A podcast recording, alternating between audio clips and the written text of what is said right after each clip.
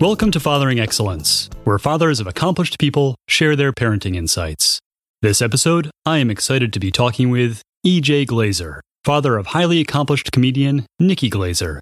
Nikki's career as a stand up comic has led to appearances on all the major late night shows, including Fallon, Kimmel, Conan, and Seth Meyers. She's been on Dancing with the Stars, hosted TV shows on MTV, and currently hosts Blind Date on Bravo TV. Nikki's also participated in the roasts of some of the biggest names in entertainment, including Alec Baldwin, Rob Lowe, and Bruce Willis. She also has two hysterical Netflix specials that are definitely worth adding to your watch list. In addition to all of that, Nikki hosts her own hit podcast called You Up with Nikki Glazer. Nikki and her sister Lauren are both fortunate to have EJ as their father. EJ is a wonderful guy. We cover a lot of ground in this episode, including work life balance, action Saturdays, and what not to say to your adolescent daughter. Before we get started, there's one thing which, if you could do this following the episode, it would really help to sustain the podcast, and we would be extraordinarily grateful. Specifically, if you hear anything in this episode or others that you found helpful, we'd greatly appreciate it if you could take 60 seconds to provide a rating and a review. When a podcast has more ratings and reviews, it appears higher on the search results. So by taking a moment to do this, you'll be helping the podcast and helping other people to find it. It's easy to do on the Apple iTunes podcast app. Just search for Fathering Excellence and keep scrolling down until you get to the star rating. Scroll down a bit further and you'll see where you can click to leave a review. Thank you for any help with this, and enjoy this episode with EJ Glazer. I'm Jonathan V, and this is Fathering Excellence. Well, I would really love to start trying to understand what the Glazer household was like when the, the kids were young and, and what that dynamic looked like. But before we go there, I got to know what it's been like for you over these past few days touring with your daughter and, and, and playing guitar with her on stage in front of these crowds. What's that been like? It's been the dream of a lifetime. I tell you, you know, I've, I've I, I was an aspiring musician in my twenties, and I just I didn't have the confidence that my daughter has about trying to pursue a career in entertainment. So uh, when I was uh, in my late twenties, I I thought, well, you know, I got to get a go get a real job. I can't just play music for a living. But I, I, played music for a living for about three years and enjoyed myself immensely. But then started a career in cable television. So yeah, being on the road with Nikki in my last 10 years i've had a band in st louis and i've played a lot of gigs around town and kind of gotten back into it and i semi-retired and started pursuing music more full time. And I, I, play in retirement homes and I play gigs by myself. And I have a trio. I, I think that's Glaze and the Moon Kings, right? That's right. Yeah, it's we have a guy named uh, Dave Moon and a guy named Jim King and EJ Glazer, so we all get equal billing. And I'm the, Clever I'm, name. I'm the head of the band. But um, yeah, playing with Nikki, it was just a blast. You know, playing in front of a thousand people to drive in and walking on stage, and you know, because of Nikki's Instagram all her fans on Instagram. She's showed me live on there a few times playing in clubs and things. And so her fans have some idea of what I do and some, I have some awareness out there. So that was, that was fun. I even had, um, and we were in Cape Cod at a drive in, a group of girls in the front row had EJ signs. They were oh, that's great. so it gave me a taste of what it's like to be a real rock star for a while. And Nikki came on stage at the end and she said, Yeah, this is my dad's make a wish. I said, uh, I said, don't tell me I have a terminal illness nobody's told me about. So it was it was fun banter. How would you describe the difference between playing on a stage at a drive-in in front of a thousand people or more versus uh, the bar band experience? Uh, you know, I kind of dealt felt the same way about it. It was fun to move around more and just be a little more animated because it's such a gigantic crowd. And then I'm sure a, a big highlight must have been doing that with your daughter. Oh my God. It was just so much fun. It was so, she really threw me a bone taking me out there. I really feel flattered as she did. And it was just a chance of a lifetime. I can't imagine. You know, I walked on stage in the, uh, the drive in and one of my lines I came up with, I said, you know, I haven't been to a drive in since the night Nikki was conceived. so, so we had fun with it. That's terrific. Well, I didn't have the opportunity to see those shows, but I did enjoy your your performance as the house band, you and your wife on the Jimmy Kimmel show. Once again, that was a, an opportunity of a lifetime as well. You know, we only got to do five or ten seconds, but uh, it was a blast. It was really fun. Uh, it, it looked like fun. It was really endearing as well, and and you guys sounded great too. I was impressed. Well, thank you. Yeah.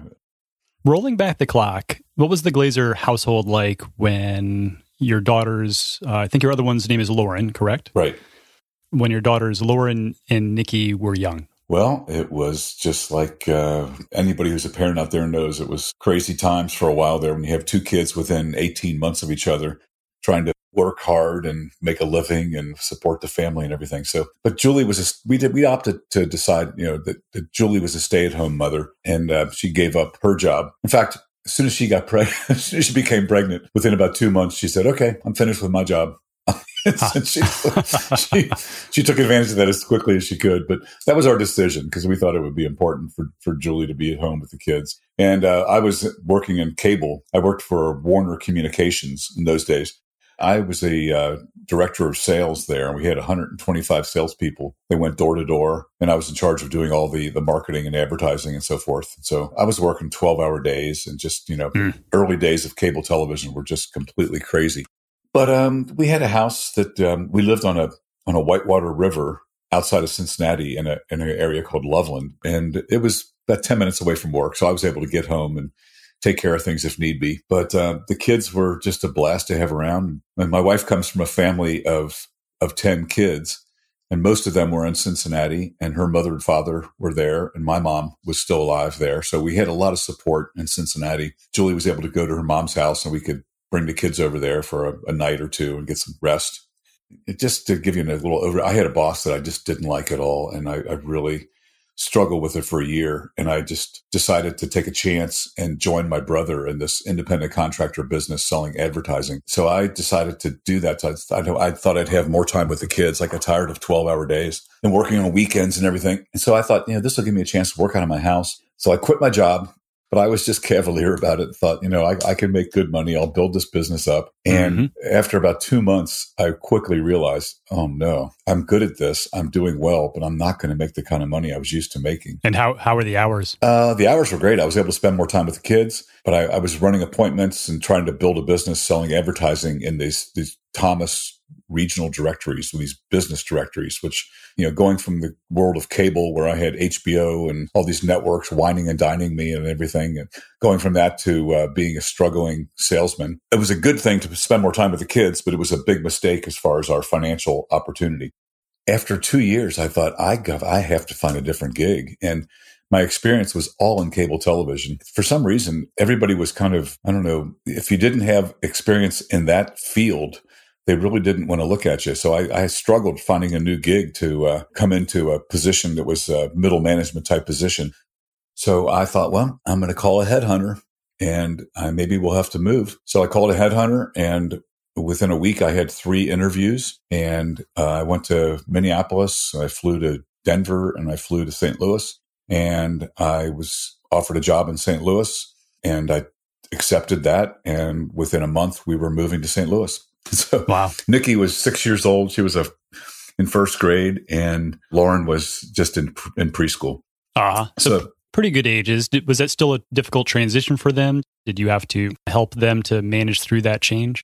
Not one bit. They were just totally uh, malleable in those days. You know, mm-hmm. Nikki and I were talking about it. She went from one first grade class halfway through the year to another first grade class, and I was looking at uh, her baby book and some notes that I had written just last week we were looking at it on, on her podcast and uh, I had written, you know. Oh, I, I listened to that. Yeah. Oh, did, yeah. yeah. That's great. Her first yep. week, she was going ice skating on that, that Saturday and spending the night at a friend's house that night. And she, she, she just uh, transitioned very smoothly, as did Lauren. Lauren was in preschool and she loved her new preschool and had friends right away. And so it worked out well. That's wonderful. But I felt so horrible taking them away from their grandparents and, Mm. you know all the the support system we had in Cincinnati. But yeah, I told my wife, you know, my wife never went away to college, and I and, and uh, I said, hey, just we'll give it four years. It'll, it'll, be like going away to college, and we'll come back, and it'll be fine. And here we are. Mm-hmm. Here we are, thirty years later, still in St. Louis.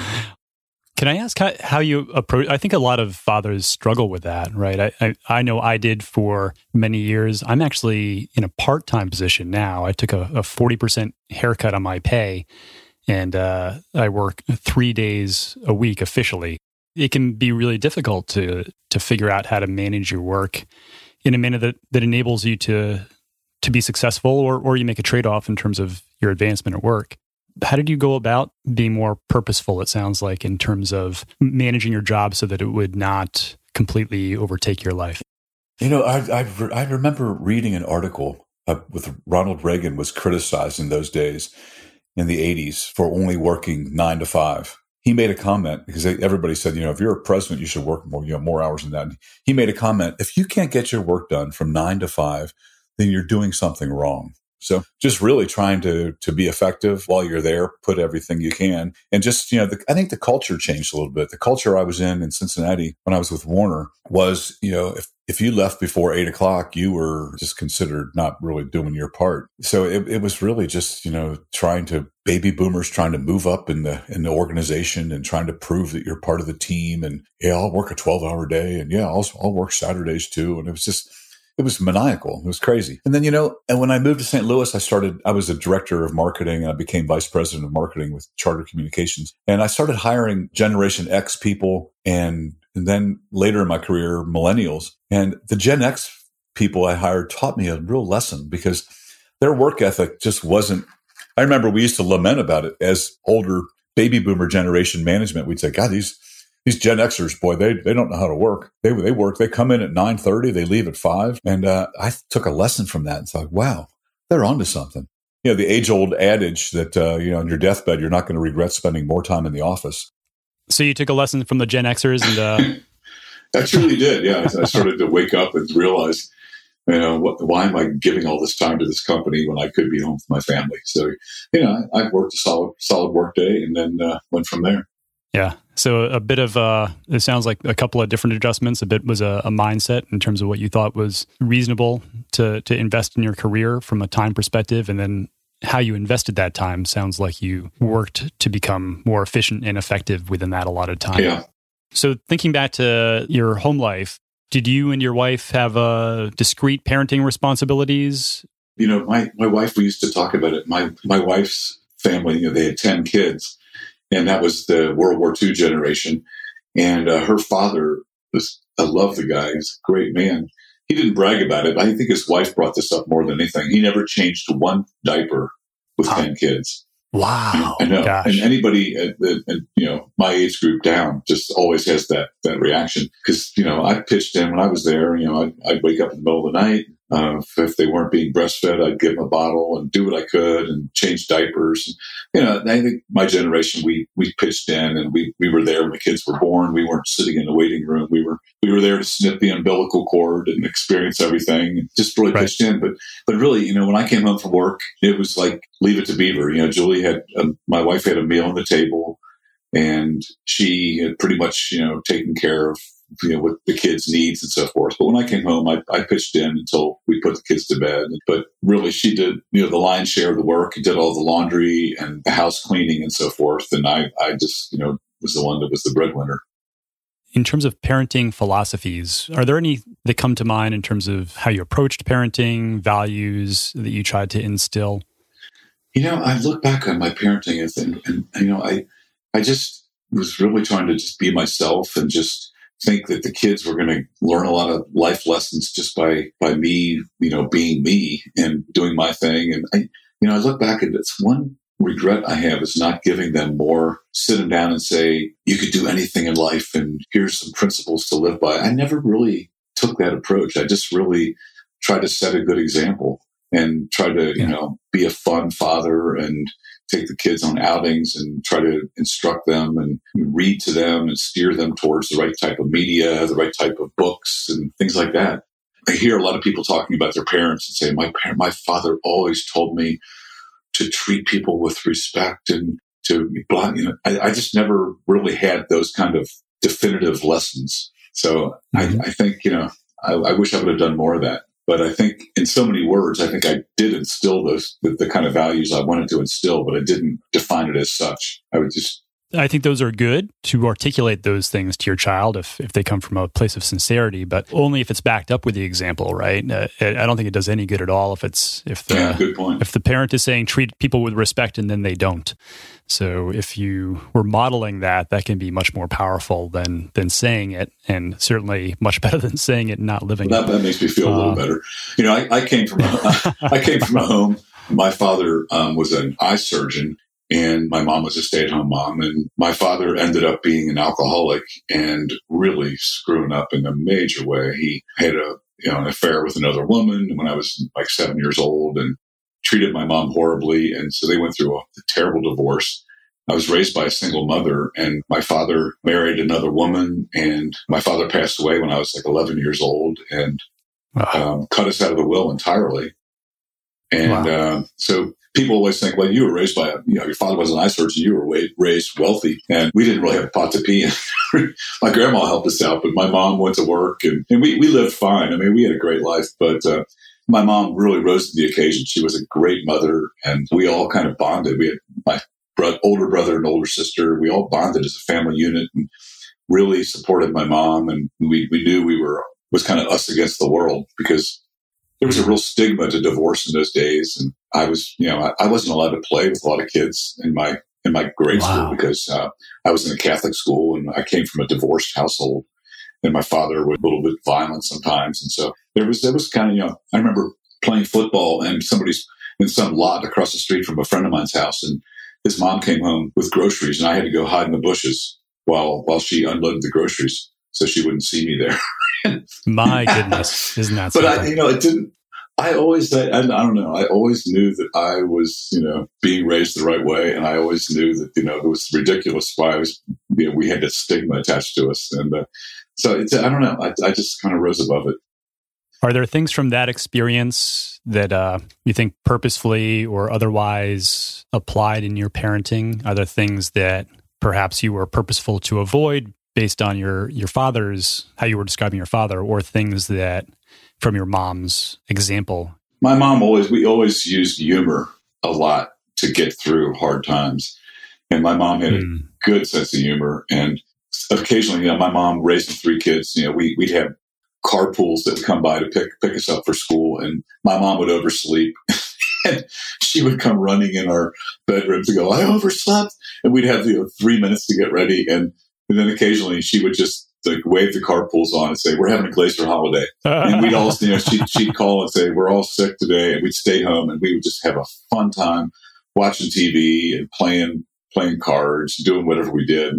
So I always thought, you know, just having humor and just you know trying to you know, be lighthearted about things. And, and uh, my wife and I made a pledge even before we took our vows that you know I said, "Hey, if we do this, if we get married, we're not getting divorced because I'm not going to have that happen to to my kids." So it's always like a, you know, rather than have a vow in front of a priest or whatever, we had a commitment on our own that we were, we were going to make this thing work regardless. That's wonderful.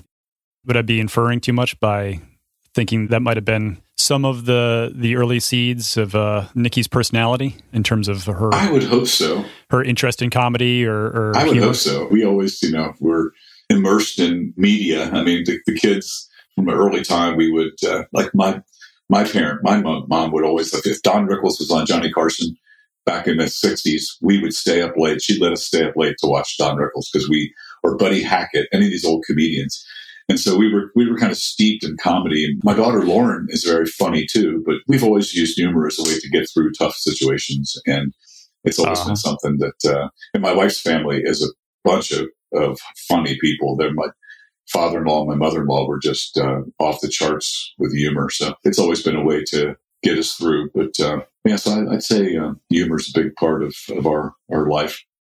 Would you purposely expose, would you expose your daughters to some of the comedians, to the late night shows?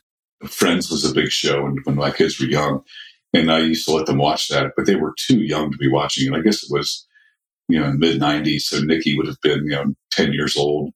And, uh, you know, all the innuendo in that show, not even innuendo, just full frontal. And I, right. I used to call it, Nikki just remembered this the other day, but I used to call it, you know, the show was called Friends, and I used to call it Sexual Frenzy because everybody was was you know with everybody else, and I used my, my wife and I would watch that and look at each other like, oh my god, thank God most of this is going over their heads, but of course a lot of it didn't. And then Seinfeld came around, and Seinfeld was pretty much pretty pretty raw too. But by that time they were a little bit older. But we would never miss a Seinfeld, and we'd let the kids watch Friends, and yeah, so we we didn't watch tons of television, but I guess you know we steered them towards you know they, they found on their own. Nikki said you know every day after school she would watch uh, Saved by the Bell. I, I I never saw that show ever, but sure. she was on a podcast with one of the stars from that show recently, and she was she was so excited about it. But the other thing, you know, because of my cable career, I had one of the first TiVos. That changed everything because Nikki was able to watch Conan O'Brien, and that is what she attributes to her comedy career. She's been on Conan a few times, and whenever she's on, she always tells Conan, "You are the reason I'm here." That's terrific. On the parenting spectrum, there's the the humor to get you through some of those harder times, or just to keep things light and have fun. On the other side, when you had to implement discipline, how, how did you approach that?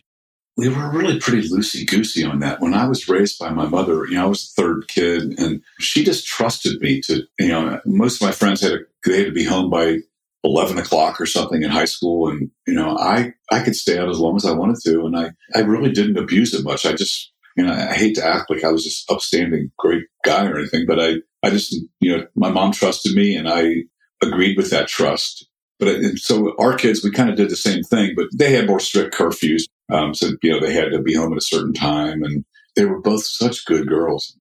Nikki used to just panic if, if she was, you know, going to be late for a project or she was in the National Honor Society and she, you know, mostly had straight A's. And Lauren was the same way, just a great student. And they really didn't get in any trouble. And I remember telling Nikki one time in high school, I said, you know, before you leave high school, you should try to get some kind of detention. Do something do something. just you're, you're going to look back and think you didn't have any fun. And uh, they were just really good students, and uh, you know, involved in extracurriculars. Nikki was in a bunch of plays. Lauren was in plays too. They were both so focused and really just great, great kids. You know, I used to. I used to love to go to parent teacher conferences because I would just bask in all these beautiful comments they would tell me about my kids. And uh, I would never miss a parent teacher conference because I just loved getting that positive feedback. That's terrific. Yeah, I've not heard uh, many parents advise their kids to to try to get in some more trouble before. you know, just uh, John Lewis said, you know, good good trouble. You brought up something earlier. I, I wanted to just explore a little bit further. So you mentioned you try to parent by example in some ways. Are are there particular things that you exemplified that you think were important for raising your daughters? Certain things that you were modeling, or certain values that you had that perhaps translated into to learnings for your daughters as, as they observed you? I guess just really unconditional love. Just whatever you're going to do, we're going to love you. And that's, that's such a, a wonderful thing for a kid to know that they have. And not just saying you love them all the time, but just, just showing it and just, uh, you know, hugging them and trying to, when they were young, trying to play with them and be at their level and try to listen to them. And looking back, you know, every parent always thinks, wow, I could have done so much better. I could have done so much more. You always beat yourself up sometimes for that. But not that I was the greatest, but when I, when I was on the weekends, we always, we used to call them action Saturdays. You know, I'd always, we'd always have a bunch of things planned on a Saturday, you know, and, and try to go out and experience things and spend as much time with the kids as possible. And people always tell you, boy, enjoy these days while you can because they go fast. And boy, and I, I took that to heart because they do go fast. Because once once the girls got to be 12, 13 years old, they they could care less about spending time with their parents. sure, you've heard the, the, the classic line that with with girls especially, the aliens come and take them away when they're 15, and then they they bring them back though when they're in their early 20s. it's so true. That's very fitting. And I never forget, you know, I was driving Nikki around. You know, I'd go pick up her friends to go to a, the mall or the movie, or wherever they were going. And uh, upon approaching one of her friend's houses, she said, Dad, when my friends get in the car, don't try to be funny. Like, you know, I, I never am funny. I, am just trying to be funny. That's such a loaded statement. Huh? You've never been funny ever. And quit trying. that is great. Do you recall any particular uh, challenges that you had to deal with as a parent? Well, Nikki had an e- eating disorder.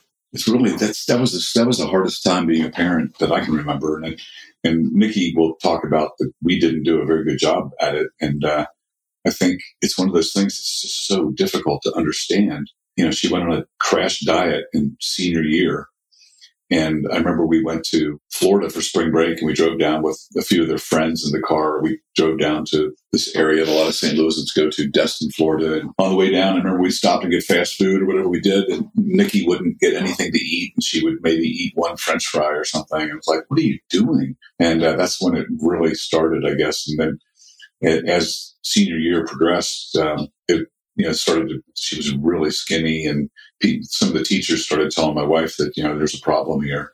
So we ended up you know having to take her to to see doctors and had to kind of intervene. And she ended up you know we had to put her in a hospital for a few days. And uh, she was wow. really you know against that. And i, I was kind of like hey this if you're not going to eat then this is what you're going to have to you're going to have to deal with this. You know this is this is what happens to you. If you can't take care of yourself we'll force somebody to take care of you. And nikki will I've heard her um, talk on various podcasts, and she's told us too that we just kind of really were not aware of what was happening and really should have maybe intervened earlier. And it was just such a puzzling thing. And I remember talking to my cousin, who's a doctor at the, at the time. I called him up and said, "What you know? What?" He, he knew something about this, and he said, "Well, this is something she'll probably deal with the rest of her life. Once you have an eating disorder, something really affects you forever."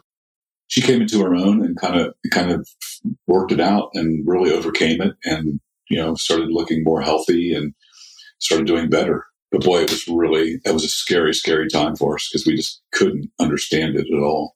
Uh, I can't imagine. I don't have any daughters, so I, I'm talking from a place of where I don't have that experience, but it, it, strikes me as though it's harder for them, for girls and young women to to deal with the pressures and, and body image right. and things to that effect.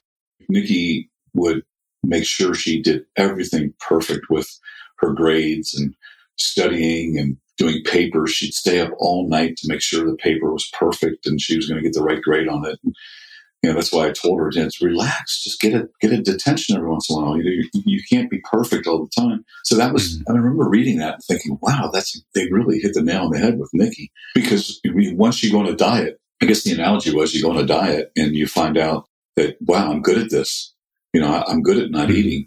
And so you overachieve in that department too.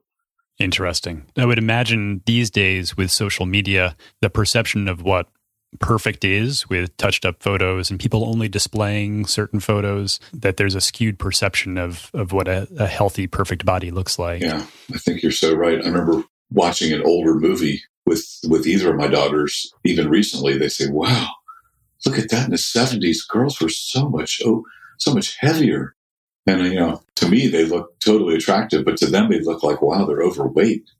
So, with the benefit of hindsight and from what Nikki has told you, are there signs? That, so, if there's another parent listening right now who who has a daughter that they suspect this might be a problem, are are there signs that you would advise people look for in order to detect it earlier? Is there an approach that you would recommend to do differently than perhaps that you did in terms of handling? Yeah, I would say um, if you have a daughter that goes on a diet and all they talk about is food and they start looking at calories, that I would say you have a, the beginnings of a problem. If not, you know, the, the problem's already there. And I think I was, we were in denial. We just did, not want to, you know, well, that, that happens to other people and it couldn't be happening to our daughter. And I guess they, they, it happens so gradually to see them go from a normal body to thinner and thinner and thinner. It just, it just didn't, didn't really slap us in the face until other people brought it to our attention.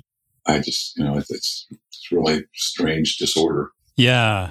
Yeah. As, as many of them are. Yeah, uh, yeah. I think we all, we all have our, our demons and challenges. And that's, uh, that's one that certainly plagues a lot of people. I think, I think you're right that we all believe it won't happen to our child. I'm sure it happens to to boys as well, yeah. certainly with a, a, lower prevalence. But I only know this because there was a 5K in my area as a fundraiser for it. But there is a terrific organization called NEDA. It's the National Eating Disorders Association. So if there are wow. people listening that suspect that their child might have similar eating disorder, that's a, a, great resource to check out first and to learn more about it. Yeah, I think it's like most of those kind of groups just really raising awareness about it is, is half the battle because you know, yeah. if I would have been more aware of it, we might have, uh, you know, might have discovered it earlier. But I, I was really asleep at the wheel on that one. I just didn't didn't know much about it, and yeah, just it's brave of Nikki to talk about it, and I appreciate your talking about it as well because it helps so many people when people talk about it, especially people that are well known. It helps people to understand that it's it's much more common and prevalent than one might think. Just to touch on a maybe a related topic, Nikki's talked about depression from time to time as well. I'm a little less familiar with her history with it. Is that something that manifests, or, or was something that your family worked through when she was a child, or was that later well, on? You know, I, I guess you know depression can run in families, and you know those kind of problems. And we were just talking about it the other day when we were on our little comedy tour. So I know it runs in my family it's something that uh, my daughter Lauren doesn't struggle with, but Nikki Nikki has struggled with it from time to time. And if, if you know more about uh, comedians, a lot of them seem to, to, to have depressive qualities. You know, they, they seem to all all have some dark dark times.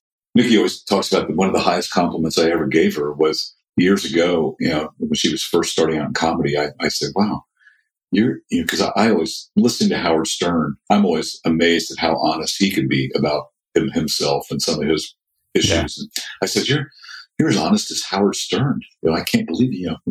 And she she said that a few times, like that. It was a a great thing that really, yeah. I, I guess, yeah. That, you know, and, and yep. we, and as hard. a family, we've had to, you know, first time she was on Jay Leno because she was doing jokes about my wife and I. And uh, never forget, they sent us out a packet, a FedEx packet, you know, with all kinds of documents to sign saying, you know, we will not sue NBC or its affiliates. And we just signed them, had to FedEx them back that day. so, and, then, and, then, we had to suffer the slings and arrows of, of her comedy. and one of her jokes was, uh, yeah, my mom, she, she's a shopaholic. She loves to buy alcohol. And my wife said, you know, she couldn't go to the grocery store and buy a bottle of vodka for months after that. you mentioned that you were, you know, expressive in, in your personality or your humor around the house. My understanding is that Nikki's first experience in stand-up comedy was at the age of 18. How did you see her progress towards that? Starting in middle school, she was in plays she had the role of Scout in To Kill a Mockingbird, and she nailed that one. And then um, she we had this she had a drama teacher in middle school, and when she went to high school, her drama teacher ended up going to you know making the, the leap from middle school to high school, and so she had the same drama coach who was really a great guy.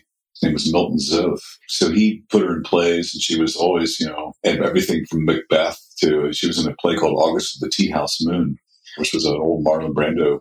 I think he was on stage of that. And it's a it's kind of a, a, comedy. I remember her drama coach told her she had great comedic timing. He said, "You're like Lucille Ball. You have great great wow. timing," and, and, she took that to heart. I mean, because because it was she had a, a, funny part in that play. You know, it's, it's one of those things that a teacher telling you one thing can make all the difference in your life. So then she went to college freshman year at University of Colorado. Her roommates all told her how funny she was, and they had a talent show out there, and they convinced her to sign up to go to the talent show to do some stand up, which she had never done before.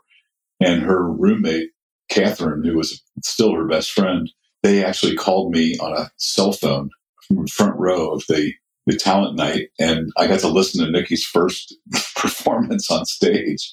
I really, I forget what she talked about, but uh, I got to hear it live on over a cell phone. It was so funny. Oh, it was very cool. Oh, that's terrific. And then she came home that summer and uh, she wanted to go to a comedy club. And so I took her up. I guess she was underage still because it's a, it's 21 and over club, but I guess she, I got her in and she didn't, she didn't have a drink or whatever, but we went to the funny bone which is where she just performed last week. It's still around, and that's they had a little tent card on the table that said they're doing comedy classes on Saturdays. And so she called the number and signed up for the comedy class, and that she never looked back. You mentioned her participating in a play in high school. I have read, and, and not everything on that you read on the internet is correct. So this may or may not be true, but that she used to be petrified of public speaking, even having to give an oral report in class, and and that's a fear that she addressed head on by auditioning for a, a, part in a play in high school, perhaps the same one you referenced. Was that something that was that was on your radar screen as a parent? I'm sure there's a lot of challenges that uh, as parents we're not even aware our, our kids are going through. Yeah, I don't really remember that being a, an, an, issue and something that she might have dealt with on her own.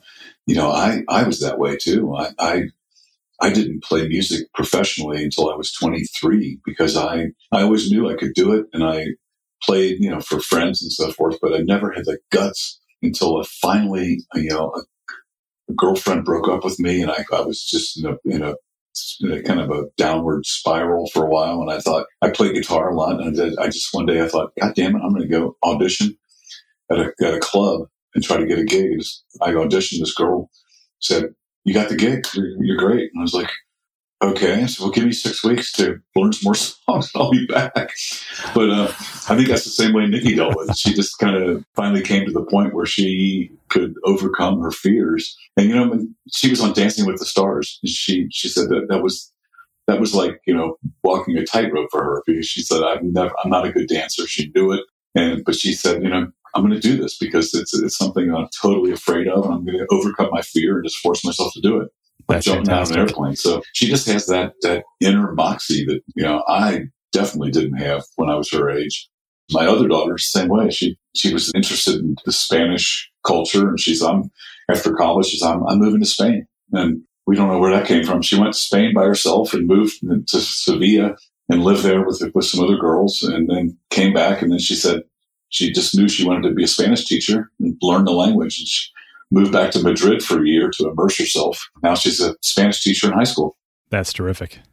It seems that Nikki, I suspect, based on how you described it with uh, with Lauren as well, has a personality and a mindset that seems like she's very courageous. Seems like she's got a very positive "I can do this" type of an attitude. I've heard her say that there was a point in time where she decided that she was going to do comedy and she was going to stick with it until she's 27. Mm-hmm. Uh, she, she, told me when, when, she was a fledgling startup, she said, Dad, it's going to take me eight years to get good at this. So, you know, don't, don't expect anything right away. Is there something that you think may have contributed to that positive and courageous mindset that your, your daughters appear to have?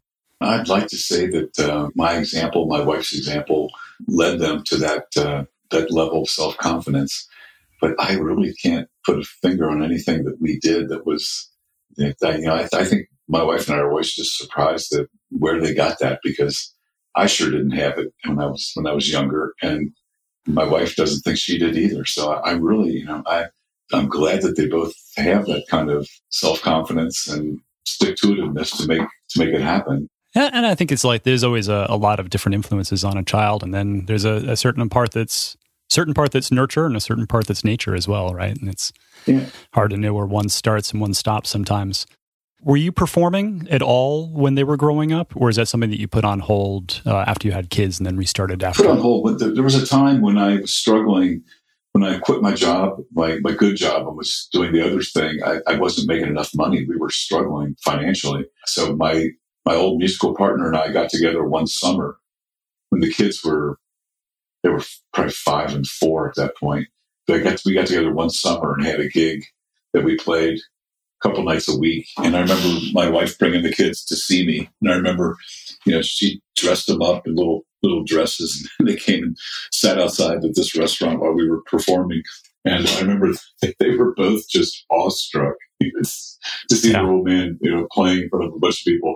But you know, they had seen me playing around the house enough. They like whenever I get the guitar out, they're like, "Dad, no, not the guitar again." You know, my kids will tell you, I always, you know, gave them. I made sure I had a piano because if I would have had a piano in my house growing up, I would have been a pianist for sure. We never had any musical influence in my house at all. I, I, begged my mom for a guitar when I was 12. But anyway, I made sure they had pianos and took them to piano lessons. And Lauren was really good at it. Nikki, it didn't take as much with her. She didn't care that much. Nikki took some guitar lessons they whenever I, I try to do a family sing along, they would never do it. And it's like on this on this trip with on tour with Nikki, she's like, "Dad, we finally get to sing with your daughter." Well, it's great that they got to see you perform. I, I would imagine, and who knows what what experiences shape children in what way, but it based on how you describe their reaction, I, I would imagine that that may have had an impact in terms yeah. of broadening their perception of what they can do and achieve seeing their father up there doing something that to me to this day is incredible. When i when i see anybody performing in, in any manner in a bar or at a drive-in or in a large auditorium it's uh it's hard for me to get my head around how i could do something like that. But to have to see your father do that i would imagine would be yeah uh, hopefully pretty cool. hopefully it encouraged him a little bit. A couple questions on uh, parenting as an adult. Like after your kids become an adult how have you approached that? Uh, you're certainly in a in a unique situation now due to quarantine, where your your daughter is living with you. But as she transitioned from high school into adulthood, how did you approach parenting? How did your relationship evolve at that point?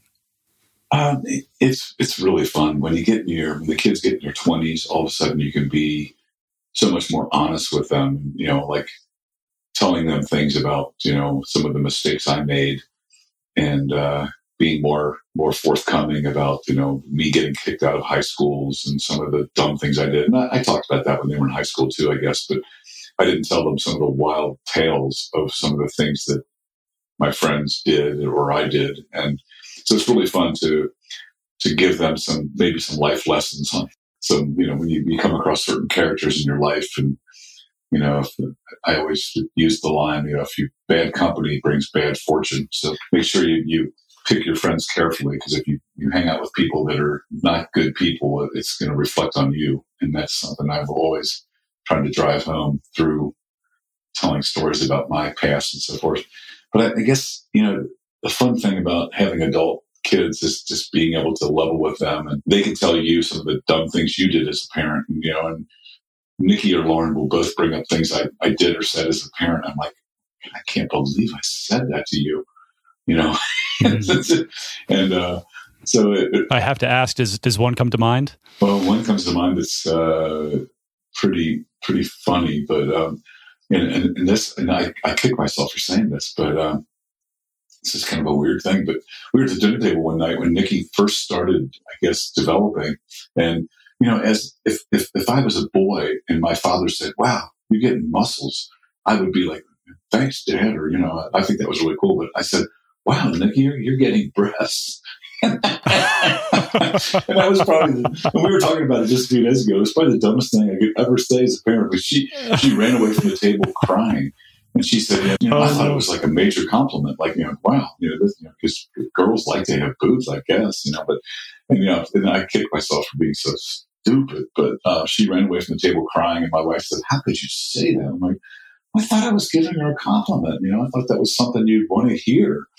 But, you know, but Nikki told me just over the weekend, girls don't want to, you know, all of a sudden, you know, develop breasts. Guys are looking at them. They, they really feel, you know, terrible about that when they first start to, you know, go through adolescence. But yeah, so that's just dumb things you do as a parent. You know, you just look back on and go, how, how did I, how did I say that?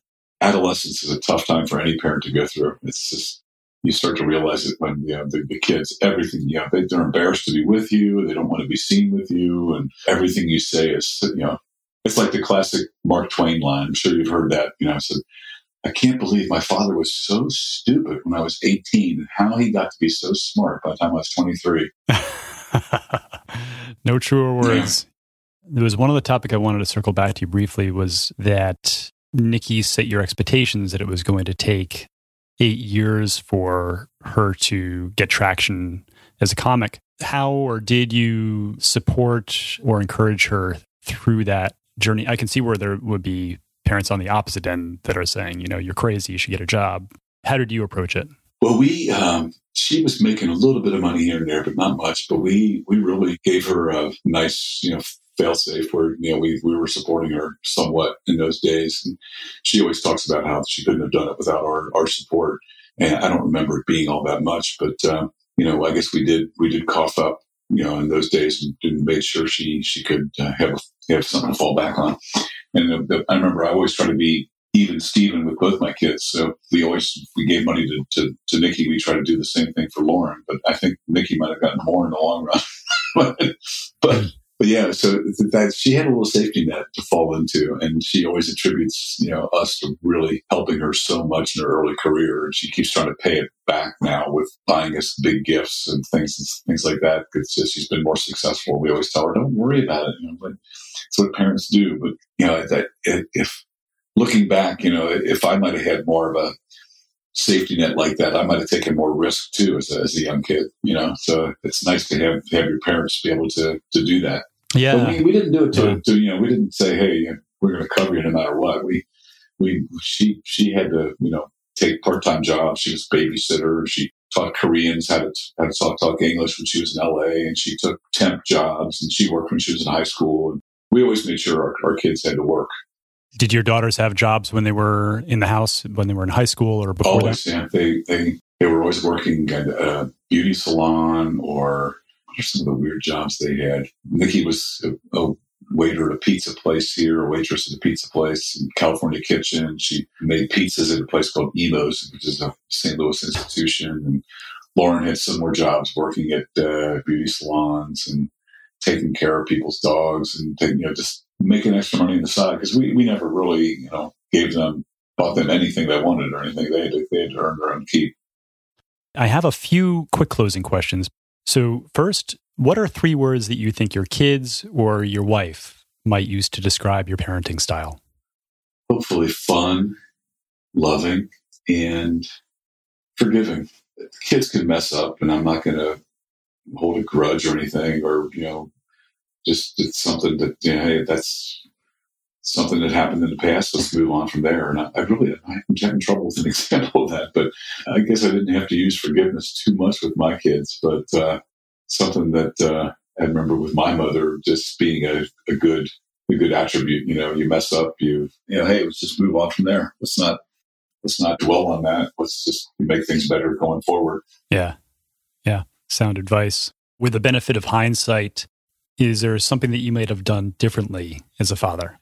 I think when I started off talking about, it, I wish I would have imparted more more of life's lessons. Like, wow, you know, I wish I would have talked more openly about sex with my daughters, which I didn't really do. I thought that was my wife's job to do. And I thought, well, they'll just get that like I did. My, my mom never really sat me down and told me all about, you know, that. And I wish I would have given them more advice on how boys, you know, think in high school and more of that kind of stuff. And I wish I would have given them more, instill more of, you know, hey, you can do whatever you want to do. And, you know, you just have to work hard and I just wish that would have been more, you know, like a famous quotation, so to speak. And, you know, I led by example and tried to give them the confidence that I, I, I thought it would just come through through being a good father and you know being active and being concerned and being loving, but uh, to really just be more emphatic about communicating certain ideals. Mm. Are there any books or resources or habits that you found helpful and to make you a better parent, to help you to be a better parent in general? I remember a book that I read in college that my uncle was a was a psychoanalyst, and I remember he recommended a book to me when I was going through adolescence. It's called On Becoming a Person. It's by Carl Rogers. That book really helped me, so I gave it to both my daughters. And I can't say that they read it because it's pretty uh, voluminous, but that book on becoming a person just taught me to be who you are. And, you know, everybody's not the same. And, you know, you're, you have certain idiosyncrasies and be proud of who you are. What advice would you give to other fathers, either fathers in general or fathers of children that are interested in pursuing a career in the performing arts or as a comic specifically? Uh, I would say just uh, number one, get a DVR so you can record shows that your kids can watch when, when they should be sleeping because late, late night TV is where you'll find a lot of that. I guess just uh, get them involved with extracurriculars and as early as middle school and high school and make sure if that's something they want to do that you support them and attend their performances and cheer them on and laugh heartily at their jokes and get some thick skin because they'll probably make jokes about you. And you know, I've had a lot of, a lot of my friends, you know, go to Nick Nikki shows, and afterwards they tap me on the shoulder and go, "God, I'm sorry, that must be so rough." I'm like, "Oh my god!" so, so, so I say thick, thick skin if they want to pursue comedy or in the arts. Uh, just uh, you know, lessons, voice lessons, public speaking lessons, anything you can do to augment their school experience would be good. Hug your kids as much as you can and just really give them as much love as you can because as the, as they all say it goes it goes real fast and it goes by in a whirlwind. And you know there comes a time when they're going to be teenagers when they, they're not going to want you to hug them. They won't let you. And then that'll that'll go back again when they're in their 20s you'll be able to. But now that i have grandkids it's just so much fun to put a kid on your lap and read them a story and have that special time together. And it just reminds me of when the kids were young how much fun that was. So just just relish in it while you can because it's it's a blast being a father. Yeah, it sure is. It sure is. EJ, thank you so much for your time. You've been extraordinarily generous with it. Uh, and I've really enjoyed talking with you. Uh, you're obviously an excellent father, and uh, I really appreciate uh, everything. I appreciate that. I'd like to think I was, but you know, you always have, have doubts. but John, it's been fun talking to you too. And I, I really appreciate the chance to, to talk on your podcast. Thank you for listening, and thanks to EJ Glaser, an excellent father. As mentioned in the introduction, we would greatly appreciate it if you could help sustain the podcast by leaving a rating and even a brief review. It is particularly helpful if you can do this on the Apple iTunes podcast platform. You can also help the podcast by telling a friend about it, subscribing, or following us on Instagram, Twitter, or Facebook. Most importantly, remember to spend some time today with your child. It goes by in the blink of an eye.